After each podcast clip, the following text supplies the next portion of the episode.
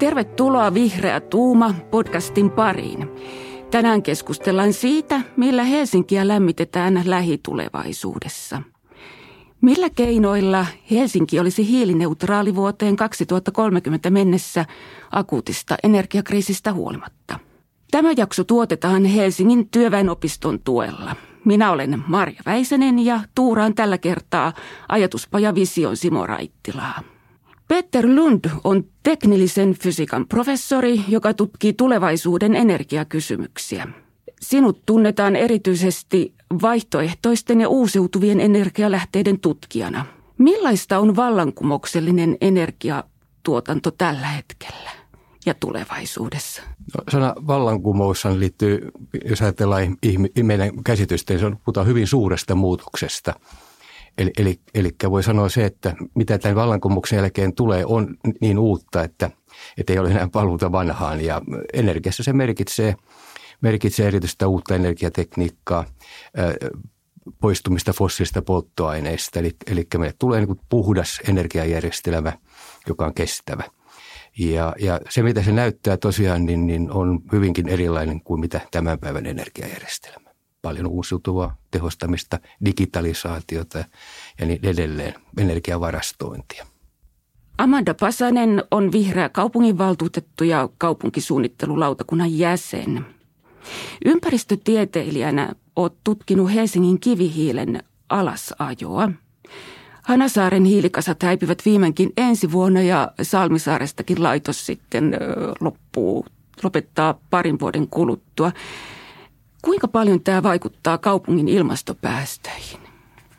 Kyllähän se vaikuttaa paljon, että kivihiilihän on yksi saastuttavimmista tavoista tuottaa energiaa, vaikka Helsingissä toki sitä on melko tehokkaasti onnistuttu tuottamaan mutta totta kai siinähän on olennaista se, että millä se kivihiili korvataan. Ja jo pitkään hän on ollut Helsingissä ja Helsingin energiayhtiö niillä tavoitteena korvata nimenomaan polttoon perustumattomilla ratkaisuilla, eli siihen, että siirrytään entistä enemmän erilaisiin hajautettuihin energiantuotantomuotoihin, kuten lämpöpumppuihin ja siihen, että, että niin kuin sähkön avulla tuotetaan lämpöä. Ja sehän on siinä ehkä voi puhua jonkinlaista vallankumouksesta, että kun ei enää polteta asioita, vaan tuotetaan ihan erilaisella tavalla sitä, sitä lämpöä. Mutta toki tässä ylimenovaiheessa on vielä jonkin verran näitä polttoon perustuvia ratkaisuja ja ehkä itse olisin toivonut, että niistäkin olisi päästy vähän nopeammin siirtymään niihin täysin polttoon perustumattomiin ratkaisuihin.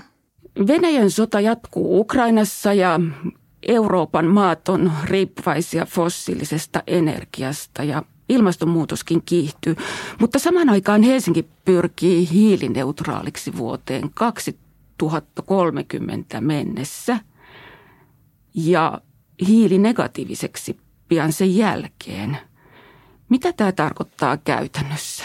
Amanda voisi aloittaa.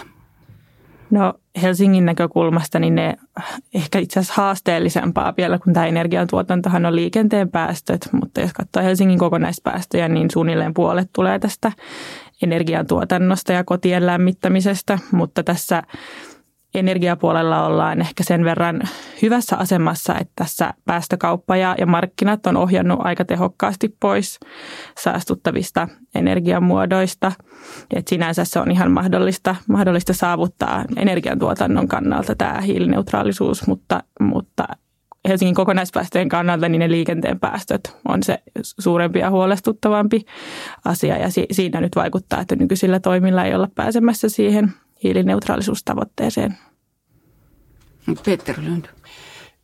Tällä hetkellä meillä on niin kaksi, kaksi kriisiä. On ilmastokriisi, joka on, on ilman muuta niin pitkän tähtäimen kysymys, ja, ja sitten on tämä akuutti energiakriisi. Ja, molemmat pitää, pitää nyt samanaikaisesti oikeastaan ottaa huomioon, kun me puhutaan tästä energiamuutoksesta.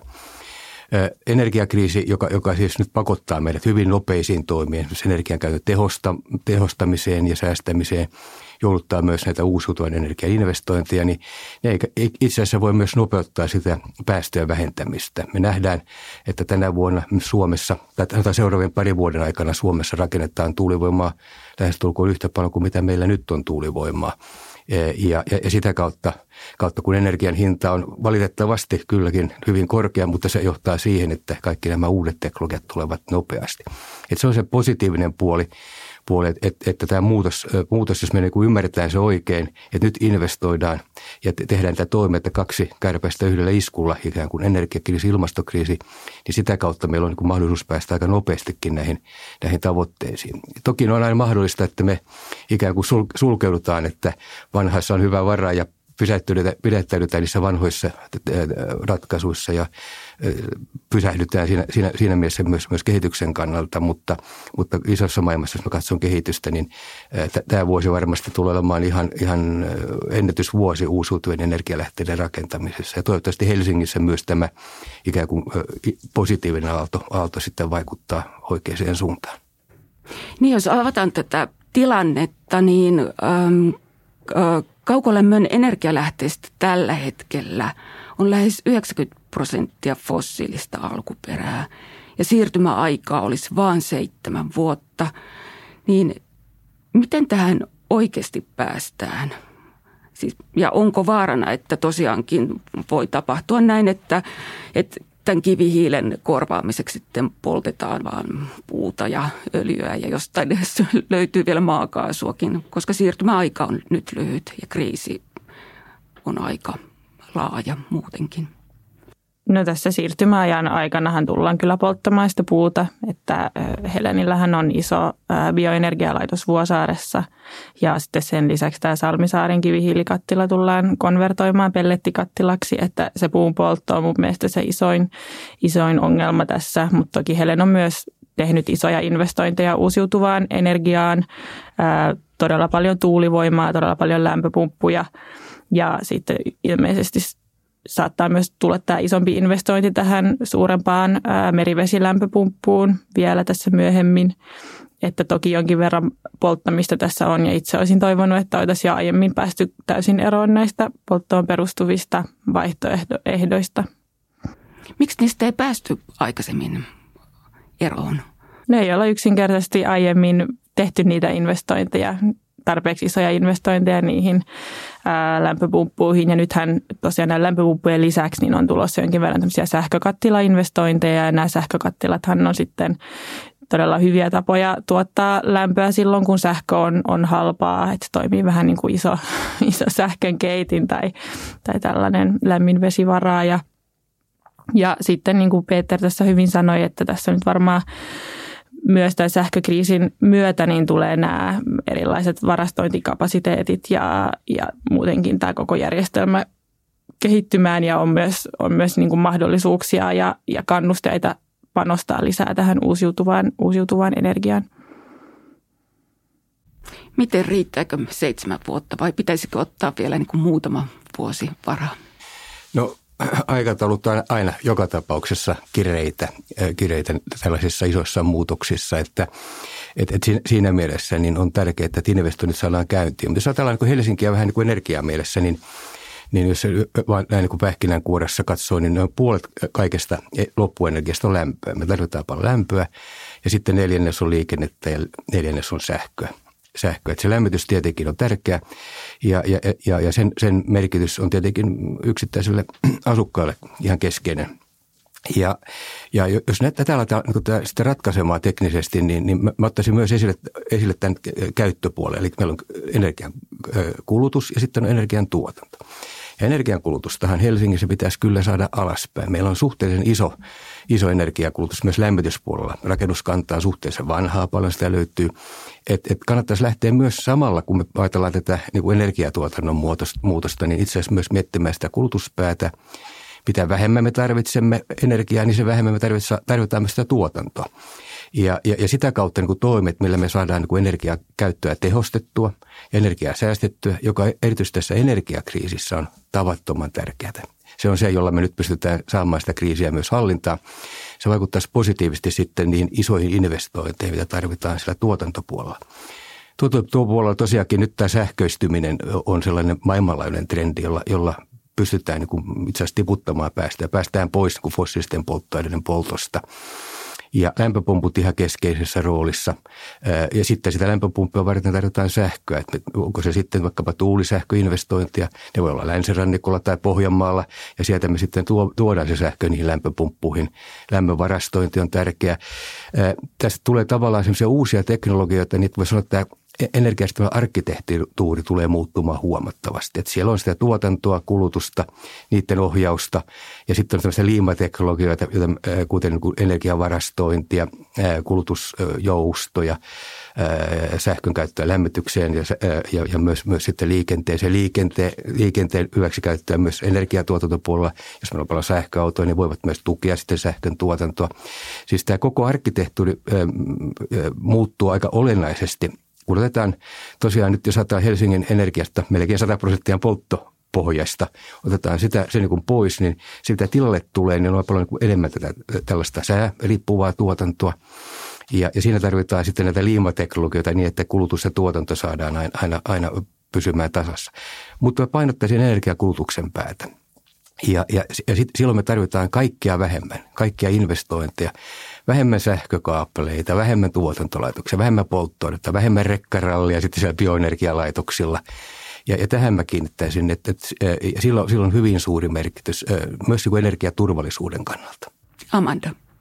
Joo, ihan täysin samaa mieltä siitä, että mun mielestä ihan liian vähän on kiinnitetty aiemmin huomiota siihen energian säästöön ja edelleenkin siitä musta puhutaan aivan liian vähän, että ehkä jos jotain hyvää tästä energiakriisistä, niin ehkä, ehkä se, että aletaan oikeasti pohtimaan enemmän käytännössä sitä, miten sitä sähköä ja energiaa voisi oikeasti säästää enemmän. Ja Helsingin kaupunkihan on toki omassa toiminnassaan pyrkinyt edistämään tätä energiatehokkuutta, että on tämmöinen energiarenesanssiohjelma ja ja tota, autetaan taloyhtiöitä siirtymään kestävämpiin lämmöntuotantomuotoihin ja tekemään energiaremontteja ja, ja parantamaan sitä energiatehokkuutta.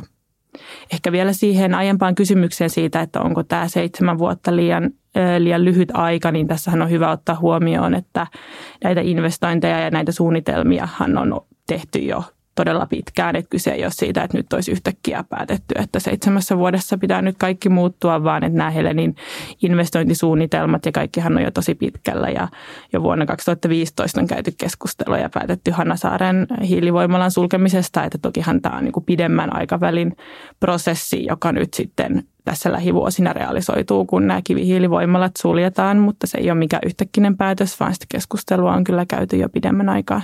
Puhutaan kohta lisää vielä energiatalkoista, mutta jatketaan vielä tästä, tästä tota, hämmästyksen aiheesta. Eli, eli jos ihan käytännössä niin kun ajatellaan, että Helsingin energian tarve on yhtä suuri kuin Turun, Tampereen ja Espoon yhteensä, niin se on aivan valtava, valtava määrä siitä huolimatta, että ruvetaan säästämään energia- ja, ja lämmityksessä ja sähkön tuotannossa – Miten hajautetulla saadaan tuotettua näin valtava energiamäärä, jos Helenin suunnitelmissa on se, että sähkö tuotetaan jatkossa pääosin tuuli, ydin, vesi, aurinkovoimalla? Eh, itse asiassa nyt, nyt jos, kun ajatellaan tätä suurta energiasiirtymää, ei vain Helsingissä, vaan ylipäätänsäkin maailmalla, niin, niin sehän perustuu hyvin pitkälle hajautettuihin energiajärjestelmiin arvioidaan, että vuonna 2050 noin 70 prosenttia maailman sähköstä tulee tuulivoimalla ja aurinkosähköllä, siis 70 prosenttia. Ja nämähän ovat hajautettua, hajautettuja energiajärjestelmiä. Siis voidaan niin kuin sijoittaa itse asiassa nämä energia tuotantolaitokset tai järjestelmät paljon lähemmä esimerkiksi kulutusta. että meillä ei tarvitse olla yhtä isoa keskitettyä voimalla, joka usein myös tämän energiaturvallisuuden kannalta on, on sitten haasteellinen näinä aikoina – vaan voidaan sijoittaa niitä, niitä paljon optimaalisemmin. Sitten voidaan myös niin ympäristön näkökohdat ottaa siellä hyvin, hyvin huomioon. Et, et, tosiaan, jos, jos ajatellaan kehitystä esimerkiksi Saksassa tai Tanskassa, Ruotsissa ja muissa maissa, niin, niin se nähdään itse asiassa positiivisesti, että me voidaan hauttaa tätä, tätä tuotantoa. Ja, ja, ja, ja sitä, sitä kautta me saadaan myös niin kuin paljon varmempi ilmasto kestävä ratkaisu. Se, mikä ehkä nyt kannattaa vielä huomioida tässä meidän, meidän ilmastossa – on, on tietenkin juuri nämä pakkas, pakkas talvet ja pakkaspäivät, mitä tulee. Siellä on aina sellainen kuukauden kova pakkasjakso keskimäärin meillä ja Ja, ja, ja silloin, silloin, kun me mennään tällaiseen sähköpohjaiseen energiajärjestelmään ja myös enemmän sääriippuvaan energiajärjestelmään, niin jotain reservitehoa tarvitaan kuitenkin. Nythän se hoidetaan niin kuin kattilolla täällä Helsingissä ja, ja siellä on sitä biovoimalaa ja näin, näin niin edelleen. Kehitys johtaa siihen, että me tullaan käyttämään myös sähköä puhtaiden polttoaineiden tekemiseen. Puhutaan sähköpolttoaineesta, jossa sähköllä tehdään vedestä elektrolyysin kautta vetyä Vety on hankala polttoaine varastoida, mutta sitä voidaan suhteellisen helposti muuttaa sitten synteettiseksi polttoaineeksi, kuten sitten vaikkapa metanoliksi tai metaaniksi ja jopa ammoniakin sitä voidaan varastoida. Ja tämä tavallaan sitten ulottuvuus tulee ehkä sen bioenergian jälkeen, että, että nyt, nyt sitten myös varavoimaa pitää kiinnittää huomiota – mutta siellä voi Helsinki myös tuottaa synteettisiä polttoaineita, varastoida niitä vaikkapa kesästä talveen tehdään. Kesällä aurinkosähköllä kusitetaan todella paljon meillä, niin voidaan tehdä polttoainetta. Ja, ja tätä kautta saadaan myös tämmöinen niin resilienssi, energiaturvallisuus, energiavarmuusaspekti huomioita, joka on hyvin, hyvin tärkeä tulevaisuuden energiajärjestelmissä. Joo, ja tosiaan tämä, millä sit korvataan tätä kivihiiltä, niin, niin sehän on suurimmaksi osaksi on nimenomaan näitä sähkökattiloita ja sitten on näitä hukkalämpö- ja lämpöpumppuja.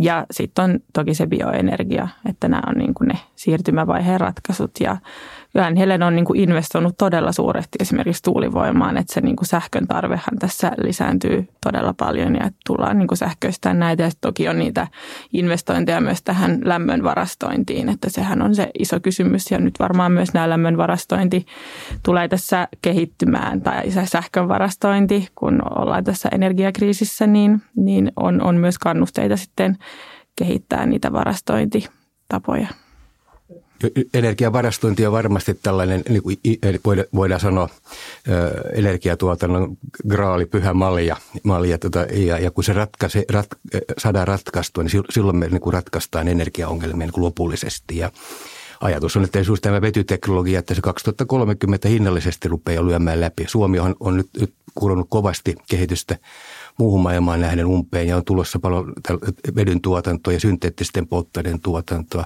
jossa taustalla on tuulivoiman niin kuin lisäävä, lisääntynyt käyttö ja sitä käytetään tosiaan veden tuottamiseen.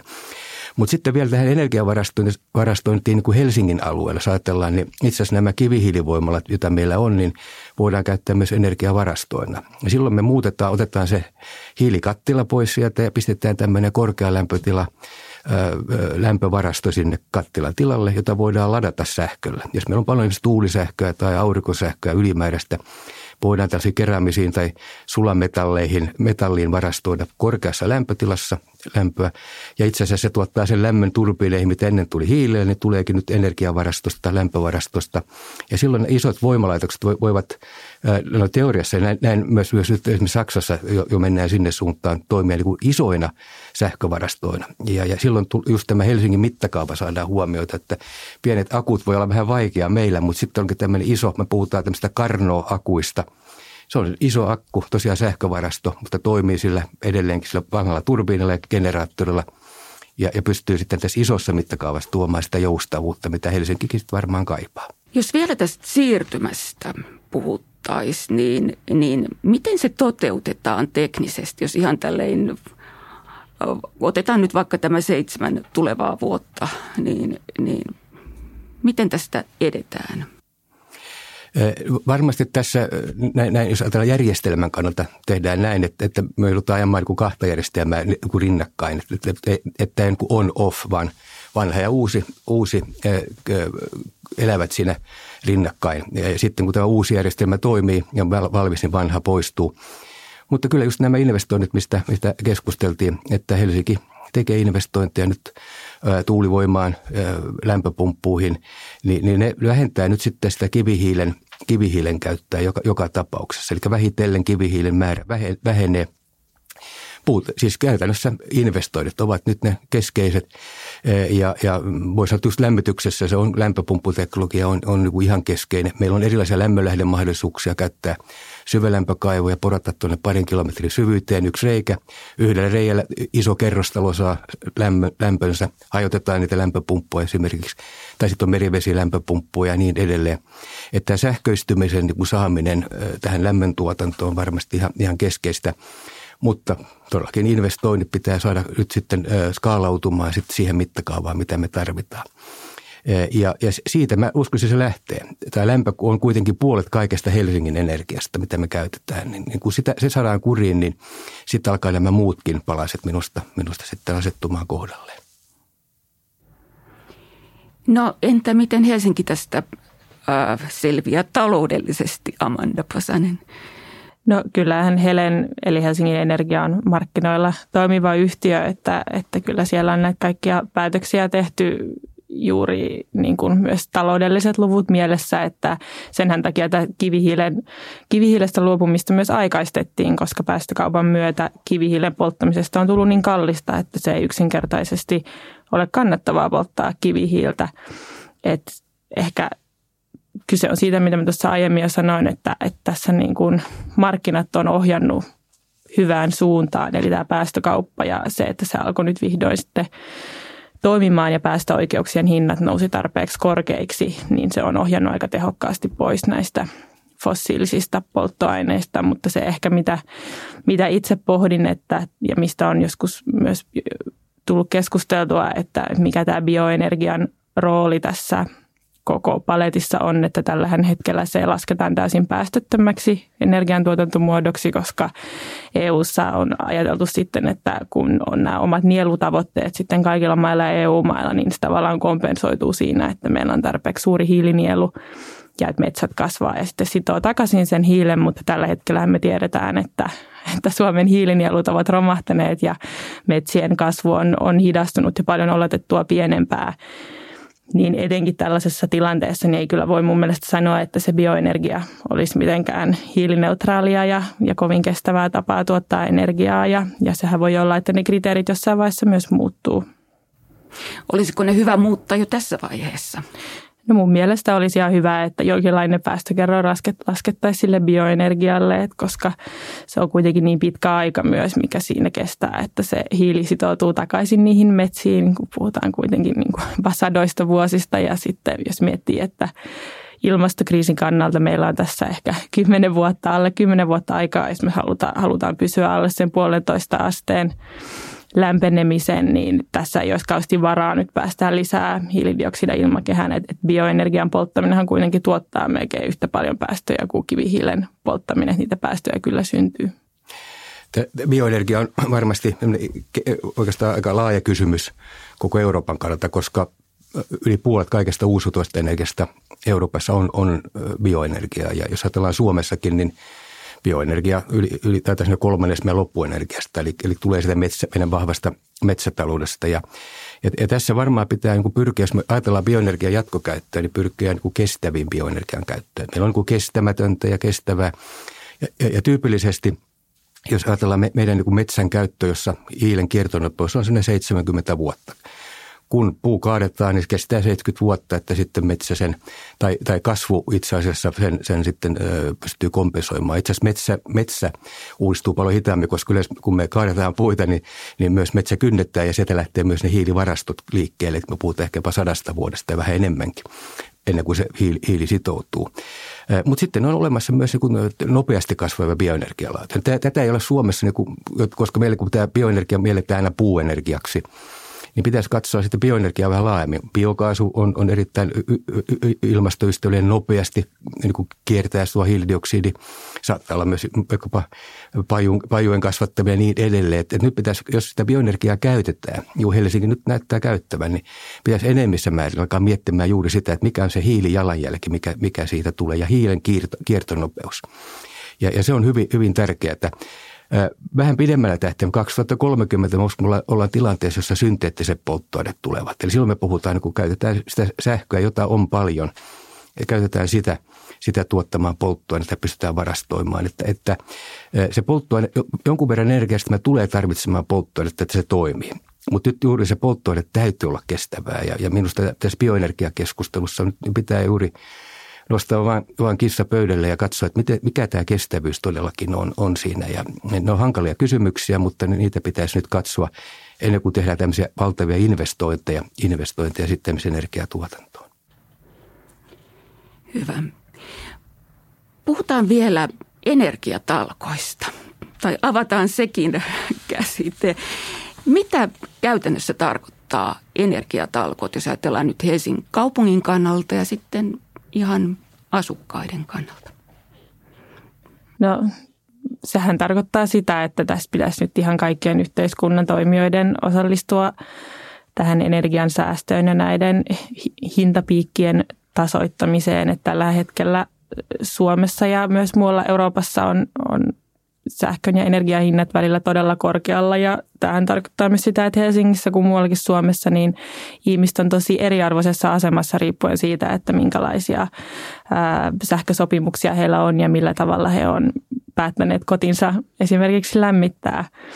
Ja että tässä on tavallaan tämä sosiaalinen ulottuvuus ja toki sitten on myös huoli siitä, että riittääkö meillä energiaa, riittääkö, riittääkö sähkö niinä kulutus, kulutuksen huipputunteina.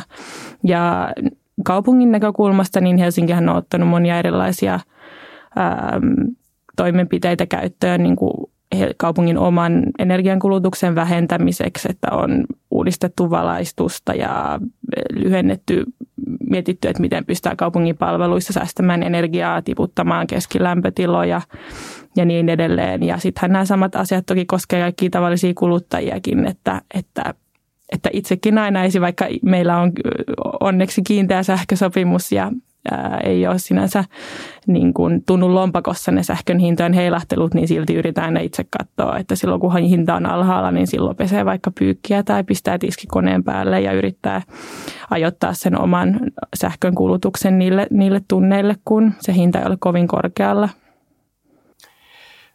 Varmasti tosiaan nyt kun puhutaan energiatalkoista, niin kyse on, on tämän energiakriisin selettämisestä. Ja, ja talkoot ovat aina vapaaehtoisia toimi, toimia ja tosi voidaan sanoa, että kyllä suomalaiset hyvin on lähtenyt mukaan näihin energiatalkoisiin. Sähkön kulutus on tippunut 10 prosenttia, joka on todella iso numero. Kuulostaa ehkä pieneltä 10 prosenttia, mutta kun energia, energian tehostaminen yleensä on alle prosentti vuodessa, eikä se tarvitse millään tehostua, niin nyt tässä mennään joku, melkein niin kymmenen vuoden niin toimenpiteet tulee tässä ihan syksyn aikana ja se osoittaa myös sitä, että tämä korkea energiahinta ja kun siitä keskustellaan, niin ihmiset tiedostaa energian ihan eri tavalla. Ja jokaisella on omat tapansa sitten sitä tehostaa sitä energian käyttöä, säästää.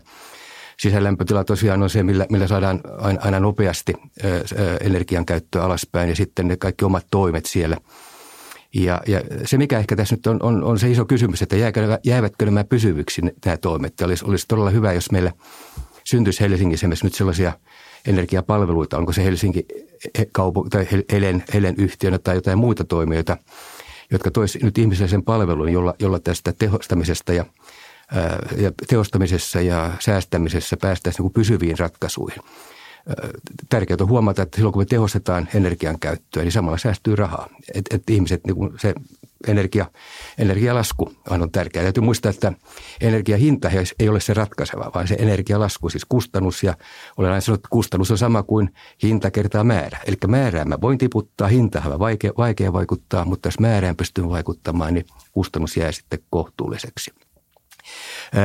Mutta hyvin tärkeä toimenpide ja sitä on edelleenkin minusta hyvä ja hienoa, että Helsinki, Helsinki e, e, vie eteenpäin tätä, koska nyt arvioidaan, että energiakriisi jatkuu ehkä vielä ensi vuoden ajan että tuonne 2024 meidän pitäisi olla valppaina. valppaina. Ja sitten olisi toivottavaa, että syntyisi nyt niitä palveluita, että ei jokaisen tarvitse itse niin katsoa pörssisähkön hintaa miettiä.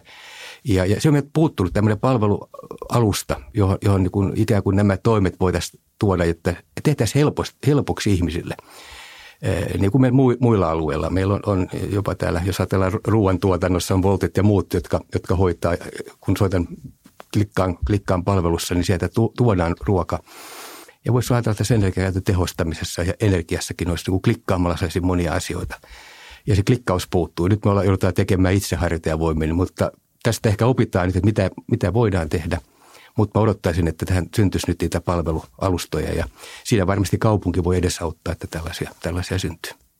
Joo, täysin samaa mieltä siitä, että musta tuntuu, että todella pitkään on aina puhuttu siitä, että pitäisi erilaisin älykkäin järjestelmin pystyä ajoittamaan sitä energian ja sähkön kulutusta tietyille tunneille ja tasottamaan niitä huippupiikkejä, mutta siitä huolimatta ei ole ehkä ollut tarpeeksi kannusteita kehittää näitä palveluita ja ehkä nyt sitten tämän kriisin myötä niin sellaisia myös, myös paremmin kehittyy ja sehän on myös, jos miettii näitä niin kuin vaikka lämmöntuotannon päästöjenkin kannalta, että jos me saadaan niitä kulutuspiikkejä madallettua ja sitä niin kuin huippukulutusta vähennettyä, niin sittenhän me tarvitaan myös paljon vähemmän näitä kaikista saastuttavimpia energiantuotantomuotoja, jotka otetaan sitten aina siinä vasta vikoilla metreillä tavallaan käyttöön kun on se tavallaan se hierarkia siinä, että ensin otetaan ne halvimmat uusiutuvan energian muodot käyttöön ja sitten lopuksi käynnistetään nämä saastuttavat voimalaitokset, niin myös niin kuin ilmaston kannalta olisi hyvä, että saataisiin tasattua sitä. Ja varmaan tämmöinen murros on tässä ehkä nyt tapahtumassa myös.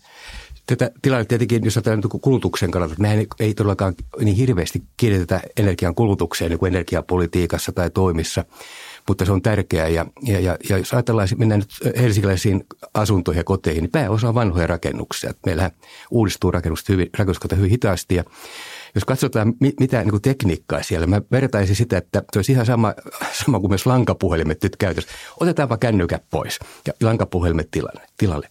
Siinä on se tekninen tila tavallaan, missä nämä meidän ikään kuin kulutuslaitteet ovat. Sieltä puuttuu se älykkyys ja tällaiset. Ja nyt se pitäisi kännykkämaailma saada sinne hoitamaan niitä, niitä palveluja, niin kuin se hoitaa meille täällä informaatiopuolella. Aivan. Mikäs taloyhtiöiden rooli olisi tässä tilanteessa? Päästään nykyaikaan. Kyllähän se varmaan ihan keskeinen. Taloyhtiö on se ikään kuin organisaation muoto, jos ajatellaan yli kaupunkeja, jonka puitteissa, puitteissa sitten toteutetaan näitä ratkaisuja. Mutta usein on, on kyllä informaatio. Informaatiosta saattaa olla puolella, mitä voidaan tehdä. pitäisi olla ehkä vahvempaa sitä energiakatselmusta tuoda myös taloihin. Energiakatselmustoimintahan Suomessa on aika hyvällä kantilla, kun puhutaan isoista toimijoista. Mutta nyt pitäisikö ne saada sinne ihan ruohonjuuritasolle, että mitä voidaan tehdä, minkälaisia palveluja. Ja, ja mä uskoisin sitten, kun tulisi niitä tarjoajia, jotka tarjoavat, ja vielä, vielä järkevää hintaisiakin, ja mä uskoisin, että myös, myös joku taloyhtiöt lähtisi mukaan. Sitten kun rahoitus on yksi kysymys. Aina tämmöiset uudet palvelut maksavat, mutta nyt jos me säästetään ja tehostetaan energian käyttöä, niin rahaa säästyy myös. Ja mä näen maailmalla sellaisia palveluja, joissa ei tarvitse maksaa mitään ikään kuin sitä palvelusta, koska se yritys, joka itse asiassa tuo sen palvelun, saa sen oikeastaan sen rahan, mitä tarvitsee, se kustannuksen siitä säästetystä energiasta, siitä kustannussäästöstä. Että tällaisia paljon innovatiivisempia rahoitusmalleja, liiketoimintamalleja ja tekniikkaa tarvitaan. Että meidän pitäisi sitä kaapelipuhelinmaailmasta päästä pois siellä energiakulutuspuolella. Ja, ja, ja sitä kautta, kautta tosiaan se vaatii siis nyt, siis tekniikka pitää muuttua, liiketoiminta, rahoitus. Ja, ja kun ne on paikallaan, niin, niin, niin kun nähdään nyt kännykkämaailmassa, niin ne on aina paikallaan, niin se, se sujuu ja ihmiset niin pystyy tehokkaasti hoitamaan. Ja, ja, ja, ja sitä kautta päästään juuri niitä tehostamistavoitteisiin. Ja tokihan taloyhtiöillä on myös tässä niin kuin energiakriisissä suuri rooli siinä, että nyt katsotaan läpi kaikki mahdolliset tavat vähentää sitä oman taloyhtiön energiankulutusta. Että mietitään vaikka, että milloin pidetään saunoja päällä, onko siellä jotain hukkatunteja saunavuorojen välissä, kannattaako, pitäisikö sitten jotenkin tiivistää vaikka sitä saunavuoroväliä tai sitten tämmöisten sisätilojen lämpötilat ja keskilämpötilat, niin nehän on myös semmoisia helppoja tapoja vähentää sitä energiankulutusta. Ja sitten toisaalta taloyhtiöillähän on myös iso rooli siinä, että tehdään niitä energiatehokkuusremontteja päätetään investoida maalämpökaivoihin tai aurinkopaneeleihin ja, ja sitten edesautetaan myös sitä hajautuvan uusiutuvan energian käyttöönottoa kaupungissa. Sitten tämänhetkisestä tilanteesta. Miten helsinkiläisten kannattaisi varautua näihin sähkökatkoihin? Amandalla on kokemusta ihan tuoretta tästä. Joo, meillä oli jostain syystä tänään aamulla sähkökatko omassa kodissa, mutta se ei johtunut tästä energiakriisistä, vaan ilmeisesti jostain ää, muista tietöistä tai vastaavista, mutta no tästähän löytyy siis pelastuslaitoksen sivulta esimerkiksi tosi kattavat ohjeet, että miten kannattaa varautua, mutta ihan siinä niin kuin perusasioita, että ylipäänsä tutustuu siihen, että mitä saa ja ei saa tehdä sähkökatkon aikana, että silloin ei juokstella vettä eikä käydä vessassa ja eikä avata jää, kauheasti jääkaappia tai, tai pakastinta. Ja, ja sitten yleinen varautuminen, että olisi hyvä olla esimerkiksi vettä, ää, niin kuin juomavettä ja, ja niin kuin ruokavarastoja ja näin edelleen. Ja sitten myös huomioida se, että kun, jos kuuluu vaikka kaukolämpöön, ää, niin sitten kun se sähkökatko päättyy, niin voi tulla todella kuumaa vettä hanoista ja niin edelleen. Että ihan tämmöisiä perusvarautumisia. Sitten toki se, että on aina niin kuin ehkä miettii sitä, että on omat laitteet sähkölaitteet ladattuina, puhelimet ladattuina, on jotain varaakkuja ja vara, valonlähteitä myös, jos on pimeää. Joo, tässä, tässä tuli tosiaan hyvä, hyvä lista näitä, näitä toimenpiteitä ja yleensä jos puhutaan sähkökatkoksista, niin, niin, niin ilmeisesti puhutaan kuitenkin lyhyistä parin tunnin kiertävistä sähkökatkoksista, jolla, jolla tällainen sähköpulatila tilanne pystytään sitten laukaisemaan ja, ja, ja, ja sitä kautta, kautta niin kuin ensinnäkin, että niin kuin paniikkiin joutuminen ei, ei, ei auta tässä. Et minusta just tämä, tämä mitä Amanda mainitsi, nämä varautumispaketit, jos me puhutaan yleensäkin kriisivalmiudesta, että on hyvä olla, olla vähän, on vettä, ruokaa ja, ja sitten valoa, että ne perus, perus ikään kuin hyödykkeet siinä – siinä, niin, niin niillä pärjätään tosi hyvin. Kaikki sähkölaitteet kannattaa sulkea itse asiassa sitten tämmöisessä tilanteessa, jotka jäävät ikään kuin päälle, niin suljetaan pois, ettei ne lähde valtoimenaan sitten käytiin, kun sähkö tulee, tulee, tulee takaisin. Ja, ja, ja sitten just juuri tämä valo, valoa, tämä taskulamppu hyvä olla ja, ja äh, sitten saattaa olla, että myös informaatioyhteydet katkeet. Että sitä kautta, eihän se nyt olisi että olisi parista radiokin. Tämä on ehkä vähän pidemmän kriisin kannalta, mutta, mutta äh, olemmehan monessa paikassa Suomea jo länsirannikolla ja Itä, Itä-Suomessa on tyypillisesti on, on talvi- tai, tai syksyaikana myrskyissä ja – lumimyrskyissä, niin, niin katkee sähköt on totuttu tavallaan siinä. Että, mutta täällä kaupungeissa meillä ehkä ei ole sitä, sitä niin kuin vielä, vielä tämmöistä omaa kuvaa, mutta, mutta kyllä niistä yleensä hyvinkin selvitään. Kahden tunnin katko, katko, katkoksen aikana lämmitys ei yleensä niin kuin tipu, lämpö ei tipu niin paljon sillä sisällä vielä. Että et siinä, siinä on olla, pystytään niin aika hyvin niin se lämpö edelleenkin hoitamaan, mutta ne perusasiat vaan rauhallisesti – ja, ja muistaa tämä äskeinen lista, mikä, mikä Amanda, Amanda tuossa esitti. Joo, kiitos. Siinä oli tosi kattava katsaus nyt tähän, tähän tilanteeseen. Lopuksi otetaan vielä kommentit sähkön hintakatosta. Mitä mieltä olette? Onko se oikeudenmukaista tässä tilanteessa vai ei? Kyllähän tässä tilanteessa olisi tärkeää nimenomaan se, että tuetaan tai että jos miettii sitä, että meillä on myös uhka siihen, että tulee aidosti niitä, että sähkö ei, ei riitä, niin tämä sähkön tänne absoluuttinen hintakattohan saattaa vaan pahentaa sitä riskiä, että tulee, ää, että se kysyntä ylittää tarjonnan, kun ihmisillä ei ole mitään kannusteita olla käyttämättä sitä energiaa silloin, kun on ne kaikista korkeimmat kulutushuiput, niin järkevintähän tässä tilanteessa olisi kohdentaa tukia heille, joilla on kaikista vaikeinta näiden korkeiden hintojen kanssa, eli pieniä keskitulosille ja ehkä heille, jotka, joille sitten on sitä sähkölämmitteistä lämmitysjärjestelmää ja kaikissa ratkaisuissahan tärkeintä tai yksi tosi tärkeä asia on se, että siellä säilyy se kannuste säästää sitä energiaa. Että sitten sitä kannustetta ei ole, niin se voi johtaa sitten niihin blackoutteihin ja sähkökatkoihin. No varma, jos, jos nyt olisi aikaa riittävästi, niin silloin varmasti tällainen sosiaalisesti oikeudenmukainen – järjestelmä on aina, aina kaikkein paras. Mutta tässä, tässä ollaan niin tulossa aika nopeasti siihen, siihen niin kriisitilanteeseen. Tässä kuukauden sisällä varmaan tulee ne kovemmat pakkaskaudet ja, ja silloin voi, voi tulla niin kuin, siis ihmisten kannalta taas myös sosiaalisesti hyvin, hyvin hankalia tilanteita. Että, että siinä suhteessa mä, mä olen kyllä sähkökaton kannalta sen takia, että nyt pitää joku nopea toimi saada – saada. Ja, ja, ja sitten toinen kysymys on, on se, että se sähkökaton taso, mistä me puhutaan, on kuitenkin noin neljä viisinkertainen suhteessa sähkön hintaa ennen energiakriisiä. Me puhutaan joka tapauksessa valtavan korkeasta hinnasta, mikä pitää maksaa. Ja, ja en usko, että se välttämättä se korkea hinta kannustaa käyttämään enemmän sähköä sitten kuitenkaan – että et siinä se, se niin kuin sähkön ikään kuin hintajoustavuus minusta niin kuin ei välttämättä puhu sen puolesta, että sähkön käyttö lähtisi niin kuin valtoilemaan sitten menemään, jos sähköhintakatto asetetaan. Sitten toinen kysymys on myös, että me pitää olla tavallaan sitten tämä, tämä sähkö, sähköhintakatto rahoittaa sitten. Ja, ja se, se, että jos meillä on, on sähkökatto, hintakatto, se mahdollistaa toisella puolella rahoituksen helpommin. Kun meillähän tulee nämä windfall-verot, joilla siis nämä supervoitot tullaan verottamaan, niin se taso, mihin asetetaan se windfall-vero ja sähkökatto, nämä pelaa niin toisi, toistensa kanssa. Mihin se sähköhintakatto asetetaan, niin voidaan laskea, mihin se windfall-voitto pitää sitten asettaa myös, sen verottaminen pitää asettaa. Et silloin niin kun päästään plus minus nolla tilanteeseen ja valtion budjettia ei tarvita, tarvita tavallaan se, vaan, vaan ikään kuin nämä supersuuret voitot rahoittavat sitten tämän hintakaton.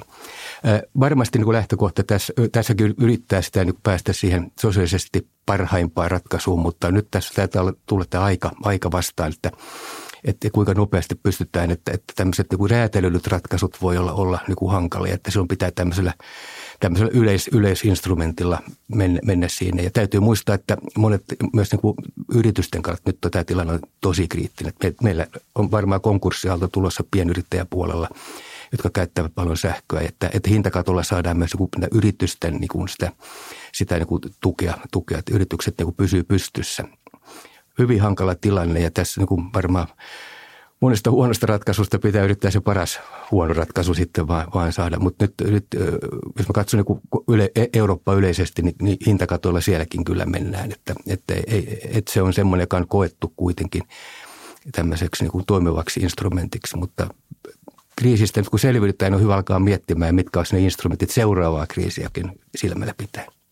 Joo, ja se on varmasti ihan totta, että tässä lyhyessä ajassa on rajallisesti mahdollisuuksia luoda täysin uusia, uusia järjestelmiä. Toki tästä sähkökatostahan on paljon niin kuin erilaisia ää, muotoja, että, että mihin se sähkökatto asetetaan ja onko se sitten sellainen, että sen jälkeen kompensoidaan tietty osuus ylimenevästä vai onko se niin kuin, että se ei ole välttämättä absoluuttinen, että on tämmöisiä sähkökaton tyyppisiä, mutta se miksi myös pidän tosi tärkeänä, että kuitenkin mahdollisimman hyvin yritetään kohdentaa sitä tukea on se, että meillä on myös muita kriisejä meneillään tällä hetkellä yhteiskunnassa. Meillä on sosiaali- ja terveystoimen kriisi, meillä on julkisten julkist, julkiset palvelut on aika, aika kovassa kriisissä tällä hetkellä ja, ja tässä pitää myös miettiä sitä, että, että kun me käytetään näitä valtion varoja, että niitä käytetään vastuullisesti ja järkevästi ja kohdennetusti, koska se sitten on, saattaa olla sitten pois näistä niin kuin muiden kriisien ratkaisuista ja sen takia on tärkeää, että se tuki kohdentuu niille, jotka sitä tosiaan eniten tarvitsee.